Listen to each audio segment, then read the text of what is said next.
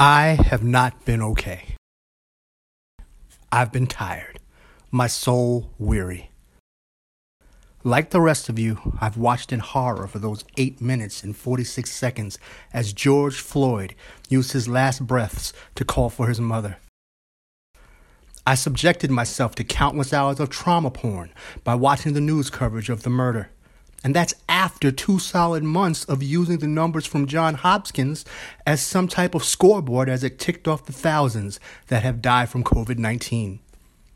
I've watched the protests where every ethnicity across 50 states and 18 nations have assembled peacefully to advocate for black lives just mattering. To advocate for black people to not be killed at the hands of the police. I've watched those same protests be escalated to violence. Those protests about cops abusing blacks being escalated by cops. And I've watched those protests anxiously, knowing that those same lives that are willing to put themselves on the line for justice might just be putting themselves on the line doubly so, potentially exposing themselves to COVID 19. Protesting during a pandemic. It's a lot and all of it has made my soul weary. It's made me sad, but none of it has made me as sad as I was the other night when I came across the thoughts of 26 year old Breonna Taylor, who was murdered as she slept in her own bed by the Louisville PD. I saw her tweets and how she believed 2020 was going to be her year, how she looked forward to having kids and couldn't wait to see their faces as they opened presents on Christmas morning how she wished she, as the strong friend, had someone she could lean on from time to time. She was a frontline worker, literally putting her life on the line in the ER. And now she's gone. She was black excellence. She is what is helping me get through my weariness. She has made me even more committed to using my platform to amplify stories of black excellence, to let the world know how amazing we are. I'm tired, and I haven't been okay, but I'm not done. I'm ready to do my part, ready to protest in my own way. This week, our black excellence comes in the form of Chef Hardette Harris, an award winning chef who grew up near Shreveport, Louisiana, and has used her voice and talents to serve her community. It was my honor to speak with her and listen as she told her story about what she calls us up north. I'm sure you'll love it too. Ladies and gentlemen, allow me to introduce you to Black Excellence, Chef Det Harris. This is Dawson Eats America, the podcast. Let's go.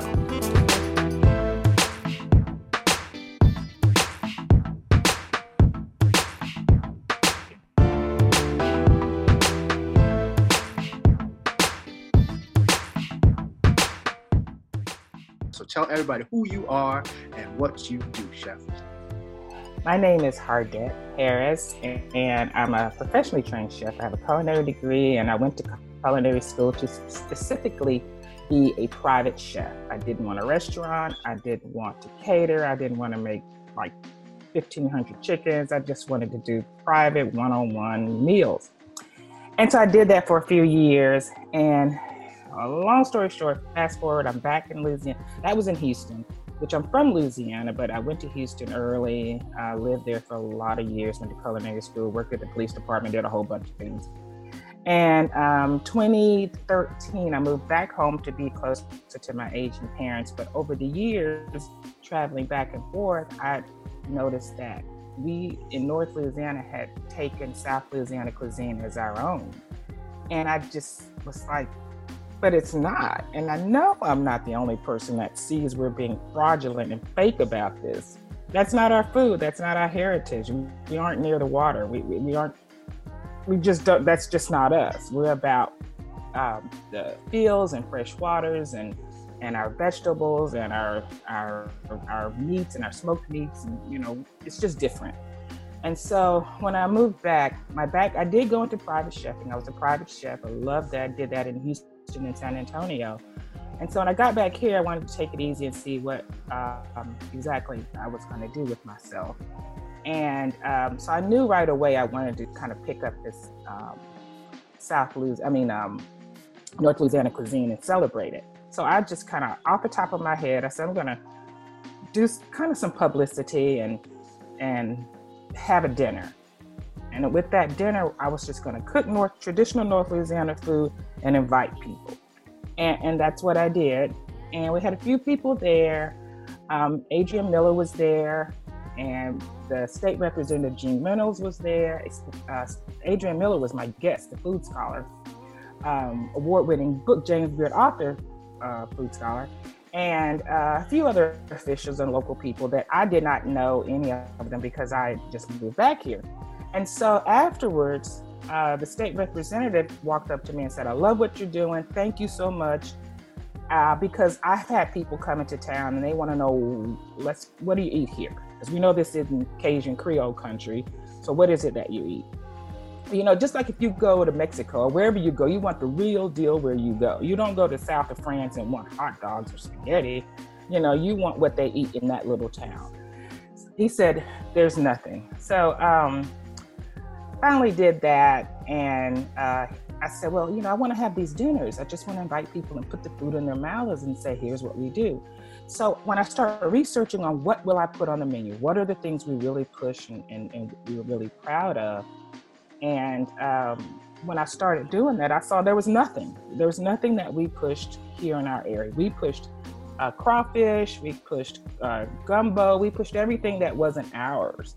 I, I knew that Cajun Creole was not our thing. We're not etouffee, po' boy people. We eat it, we cook it, but that's just not our thing. What do we do here? We eat what's readily available. Pecan trees, peach trees, strawberries, blueberries, freshwater fish, um, farm animals like uh, chicken. We do a lot of fried chicken. You know, who doesn't? But it's just things that are really readily available here, and that's just what we eat. And so, and I really kind of honed in on the freshwater fish because people, you know, this is fishermen's country here. And so we have the largest bass pro fishing tournaments here. So, you know, catfish and freshwater fish is our thing. So anyway, so that's what I knew I ate growing up here. So I said, well, maybe I need to make a little guide and just say, hey, when you eat here, this is, and I was just thinking like a little pamphlet to say, here's what we eat. So I went back to Representative Gene Reynolds, who said, if you need anything, let me know. So I called his office and said, I want to make like a little pamphlet, but I wasn't thinking official. And so they said, write down what you want, send it to us, and we'll see how that works. So I did, took two days and sent it to them, and they said, "Well, we'll see what happens." So they said, "We're going to send it to Baton Rouge." They called me back and said, "Baton Rouge wants to know, you know, what what kind of is this what you really want?" So they sent it off. They, I waited and didn't hear anything. Uh, weeks and weeks later, they said, "Here's the draft. This, this is what you want." Well, yeah, that's kind of what I want. Lo and behold, they said, "Well, they're going to read it during this upcoming legislative session 2015 and they're going to vote on it. We'll let you know when that happens. And I'm thinking, like, what? Like, I just wanted a little handbook. I, I, don't even know where this is going. So they voted on it uh, 2015 during that legislative session. It became House Concurrent Resolution number 88, the official meal of North Louisiana. Um, and it celebrates North Louisiana cuisine. And it just lists all of the things that we ate, we eat here traditionally. I uh, did not know, but it is the only it is the second only official state meal in the United States. So official state meal is something you think probably every state would have. Right. But only Oklahoma has one, and the only other one is the one that I wrote. So that's what I do. That's who I am. That's what I do now. Is I do. I have a restaurant now, a little small restaurant, and I do culinary experiences, and everything I do is just pushed from that official meal in and I try to cook things in an authentic North Louisiana way. So some people say, well, isn't that just soul food? Well, it has items that are on the soul food plate, but not necessarily oxtails or, um, you know, macaroni and cheese, even though I do some of the local favorites, things like that. But traditionally, it's what we could go outside, our ancestors could go outside, grow, and bring back in and eat. Or they had smokehouses. So our smoked meats, it's just things that we had here. So it's a lot of purple whole peas, greens, beans, things like that. So that's that's what I'm doing right now here in Shreveport. Now you mentioned your ancestors, so let's take it back to the beginning. When did you first knew that that food was going to be what you focused on? Like when you were younger, did you like spend hours in the kitchen? Like just tell tell everybody how you got started that led you to culinary school and everything else. Well, I was once told that if you want to be a chef or do anything in the food industry, you have to like to eat. And so here I am. That would be me. so I love to eat, and sometimes I describe myself as a professional kicked up foodie because I love to eat. I love to cook and play around in the kitchen. So that's what I did with my parents and my godmother and my mom and dad. Just go in there and take a recipe, and my mom was like, read line by line. So I made these brownies all the time. I cooked with my godmother, making cakes for my godbrother and just you know just like a little kid cooking. And i knew that's what i love to do. And even as an adult a younger adult i would just love to cook. And i said you know i haven't figured out what i want to do. I'll make cooking my profession. And that was when you know it became a thing to be a chef. That's that's not what i was going for but i realized i didn't want a restaurant. I could be a private chef. So that fit me perfectly because I love that one on one homely feel. And so um, that's kind of what I went for as a casual home style healthy chef and cook for families that way. So that's kind of how I got my interest and decided that I'd go ahead and make my degree, get my degree in culinary arts. And that's interesting because, you know, now you could say, hey, I, you know, I grew up. I love to cook. I loved uh, doing different things. But when you're a private chef, now you're getting paid for it, and now right. you're responsible for other people enjoying what you make. It's not just you, right? So that That's first right. that first gig you had as a private chef, do you remember that? And did it go the way you thought it would? I do remember that. It was it was kind of like get up in class, culinary school, get up in class and say what you're doing now. So a girl got up and said, "I'm cooking for this family." And, you know, I was, and I heard her, and after class, I said, That's what I want to do. How did you find that? She said, Go to career services. They have families that need chefs. That's what I did. Ironically, she was leaving that job, and her job had opened up. I went to that family interview, got that job. That was my first private chef job. It was a family, and I learned they were Jewish, and I learned from them how to. I made the gefilte fish from scratch. I made uh, roast. You know, I did all kind of Seder dinners, just really authentic Jewish food. And from that, I just learned that it's all about the family. And they were the family that founded Gulf Coast Weight Watchers. So they hadn't eaten salt or sugar in 25 years. so that kind of flipped over my French classical training. So there's no sauces, there's no gravies. They didn't want any of that. Right. So that was a really good start with uh, low, you know, low calorie, low low fat, low sugar type meals. Which you know, if you have, if you can afford to have your own chef, isn't that what we all want to do? Is eat better? Because if we go in there and do it, we're going to do what we like. Right. But if you can get somebody to think it out for you, so that was my first client, and went on, on to a few more clients, and that was in Houston, and um, ended up the client moved me to San Antonio, and I was there four years, and then from there I'm back here in Louisiana. So I, I really enjoyed that. So, what was the difference between uh, being a chef in Louisiana, in North Louisiana, and and being a chef in Texas? I think for me personally, it was what I did. Get. In Texas, it was strictly private chefing for what I wanted to do. I didn't really necessarily work for menus because a personal chef and a private chef is something different. A lot of people don't know is that a personal chef cooks for a number of clients. And so they have menus and things like that, that that you can choose your meals from or it can be customized. But a private chef is a person that can have their own chef that cooks directly strictly for them. So I approached it like a family member. You go in, I interview them, I learn over time what they like, what they don't like, what their favorites are, what, you know, we haven't had such and such in a long time. And you become, you get such a, a relationship going that you, you, they don't have to ask you anymore. I know right now that, hey, we haven't had, you know, eggplant parmesan in a long time. They would like that. And it's always on time. So you become part of that operation. So um, that's what I liked about it because it, you kind of do get in with that family feel. And a lot of people think that's live-in. A private chef is not a live-in person. It's just just like you go to work every day. I went there every day and cooked for them, and, and it was just as exciting as it sounds. I loved it. Is there any meals that they love that you didn't love preparing? Uh, you learn to like it. There are things I don't like but I did prepare for them. I don't like mushrooms. Oh, me neither. Yeah, yeah, see, I, I, there's nothing about it all. If one little piece lands on my pizza by accident, I know it. Mm-hmm. And and I don't like coconut, but I cooked with it. And so I would, you know, I'd have to taste it. You know, as a professional, I still got to taste it. But it was still nasty to me.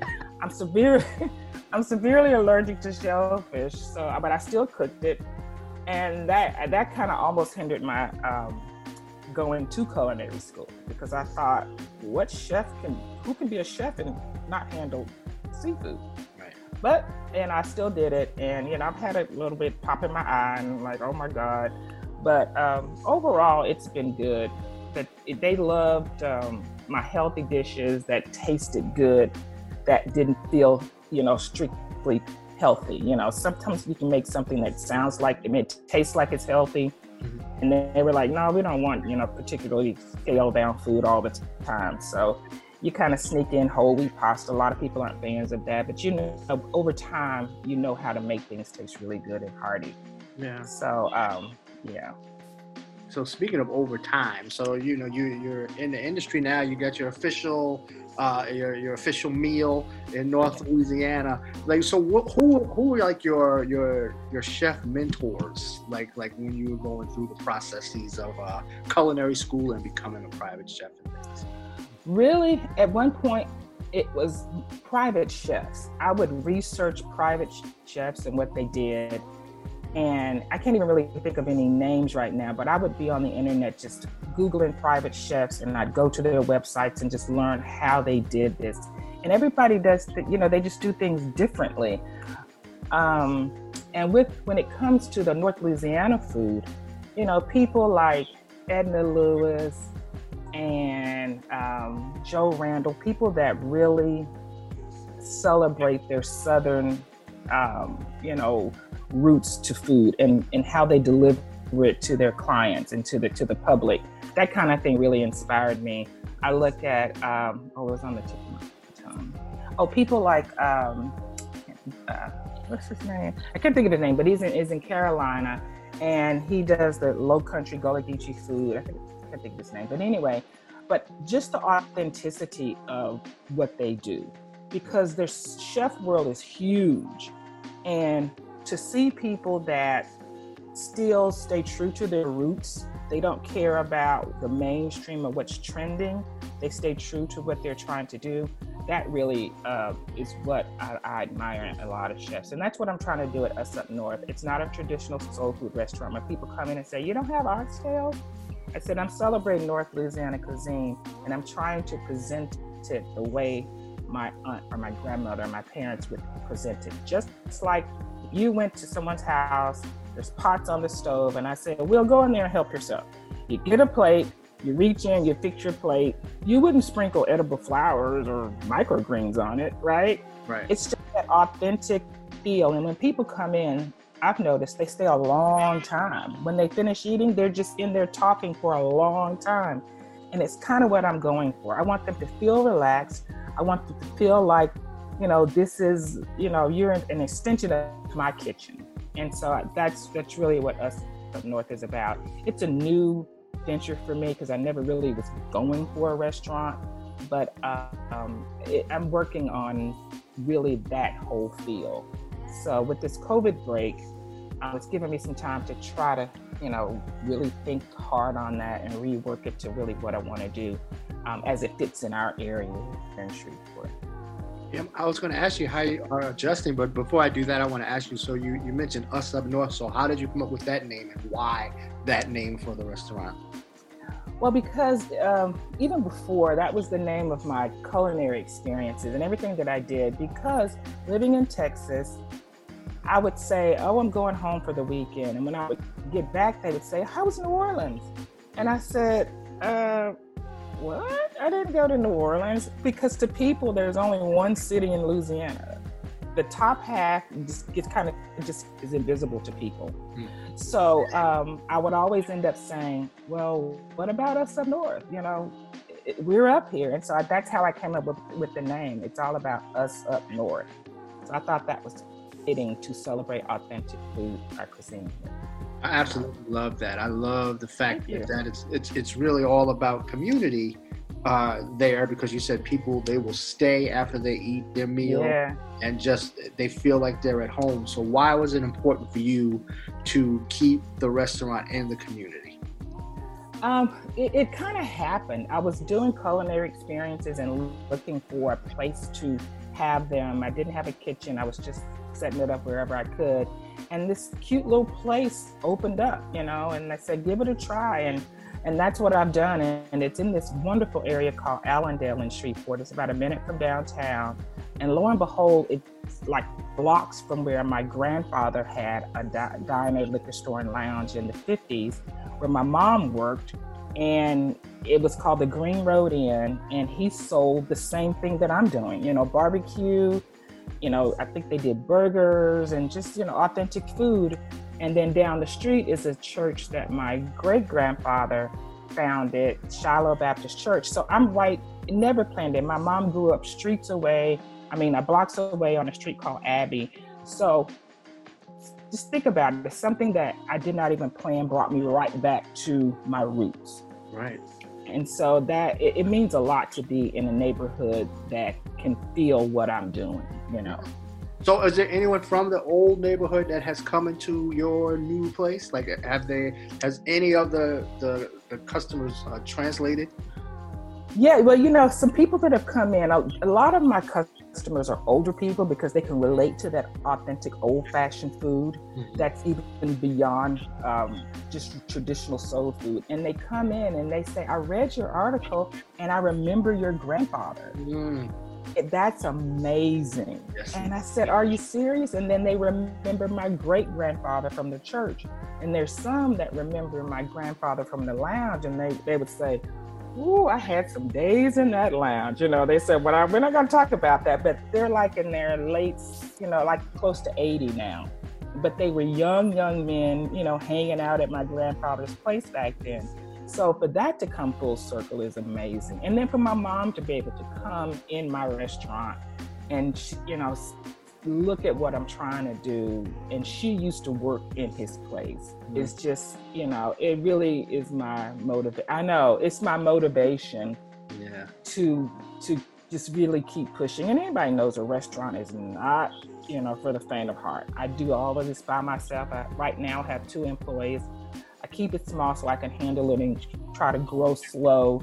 But um, it's not, it's, you know, it's a huge undertaking, but it's something that I really look at my parents and my ancestors and it helps me to keep pushing. Um, because my, my mom came one day and we were closing. I, we were just in there and we were eating something. And, and I saw her kind of look down and she shook her head. She said, I'm so proud of you. and, and I had to get up and leave because it brought tears to my eyes that you know she could see that i'm doing this by myself. And these are you know you look at your your folks and say you know well what about you know i hope that they've got a chance to do what they want to do in, in their life and their dreams came true. And you realize you are their dreams coming true. This is what they sacrificed and took all that humiliation from what life brought and worked like a dog and you know just did without. So you can do this. So someone can ask you for an interview. And that's why i usually say yes to a lot of the magazine articles and all those things because someone asked me. And if they think enough of me slinging hot water cornbread then hey i'm here to do it. So um, i was proud to be named 2017, one of the 2017 Louisianans of the Year because of this. And I remember my dad saying, people pay you for greens you know it was just it was just humbling for them to know that the things that we took for granted that people pay you for greens and you get an award for thinking enough to celebrate this food and people like it that that's a lot yeah and so I I, uh, I work hard. I work hard to try to keep that going and not decline. Congratulations on all the kudos that you've gotten so far, and and congratulations on almost a year officially open for us up north. Uh, I know. Open officially in August, Right. And, and, and things were going great. Like you said, people were, were coming in feeling like a real community. And Mhm. then and then COVID happens. Yeah. so how have you been forced to adjust? Well, I was one of those people that took it extremely seriously, really seriously from the um, from the start, from day one. And so we started spraying everything. When somebody got up, sprayed and wiped everything down and adjusted our self serve. And I stayed open a little bit, did a few pickup, you know, days. And after that, I, I was one of the places that closed early and didn't do, excuse me, the curbside pickup. And because I'm so new, I didn't have all of the amenities and things to serve that. And I just couldn't justify my customers coming in and my employees. I just didn't want anybody to get sick, and I didn't want to get sick. You know, people were dying. I have older parents that I see after, and I just couldn't justify it. But I did do some pop up fish fries. Our fish fries are our most popular. So I did a couple of those and I did some donor meals where people donated money. I did some food for first respond, I mean, you know, the healthcare workers and just some other people in the community I did. Some of the stuff was on the news. You know, they did some coverage of it, but some of it I just didn't want any any any press for it because there's so many people out there doing some really good things that are suffering during this. So I took some of those donations and, and did some food for it. So that kind of helped us get through some of this COVID and so you know this this crisis. But um, hopefully we'll be opening soon in the next few weeks, and I'm working on how that's going to be done safely.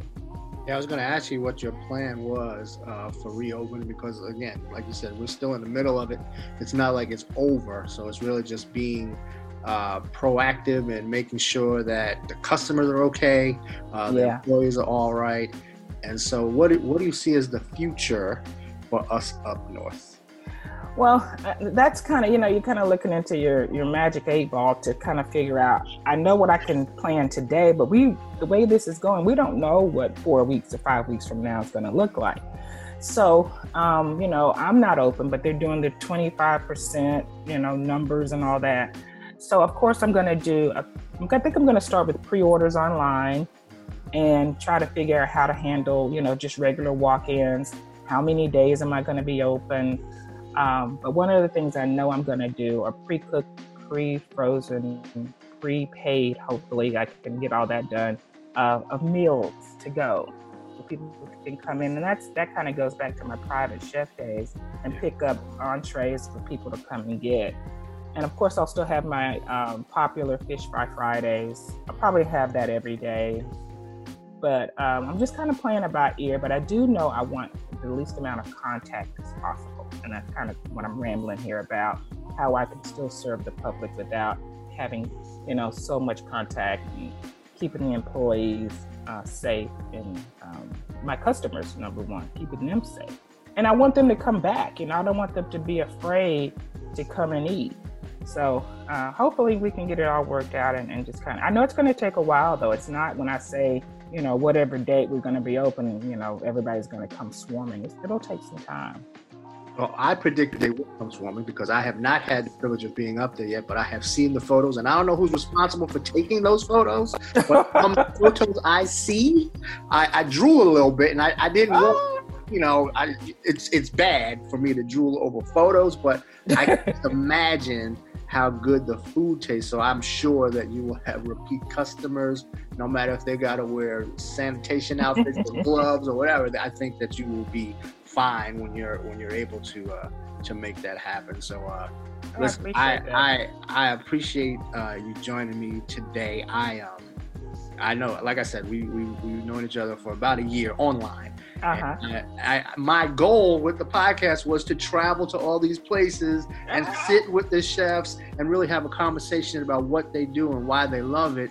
Um, Right. It has not happened on either season. Uh, this this season was going to be it, but then COVID Yeah. happened. So it's a pleasure to really just be able to connect with you this way, and hopefully one day I'll be able to get up there and taste what's happening up there with us up north, and uh, and, and make it happen. So thank you so much. Tell everybody where they can find you and the restaurant, please. Uh, us up north is in Shreveport, Louisiana, in the beautiful Allendale neighborhood, about a minute from downtown. And um, 300 North Allen online. It's usupnorth.com. I'm working on a new website. Um, but on, on Facebook is Us Up North. You can just search that out. And on Instagram is Chef HDH. And there's a lot of food. I take all those pictures. So I'm big on posting food pictures because I think if you can see it, then you can kind of imagine what we're what we're going for. So Oh, yeah. Yes, indeed. it looks amazing. thank you, Will. Thank you. No, thank you so much for joining me. Like, uh, listen, uh, speed recovery to Thank you. business and to you, and, and make sure that uh, that you stay safe in these streets. You too. You and your family. I appreciate you. Okay, you take care. All right. You too. Thank you so much. Bye bye.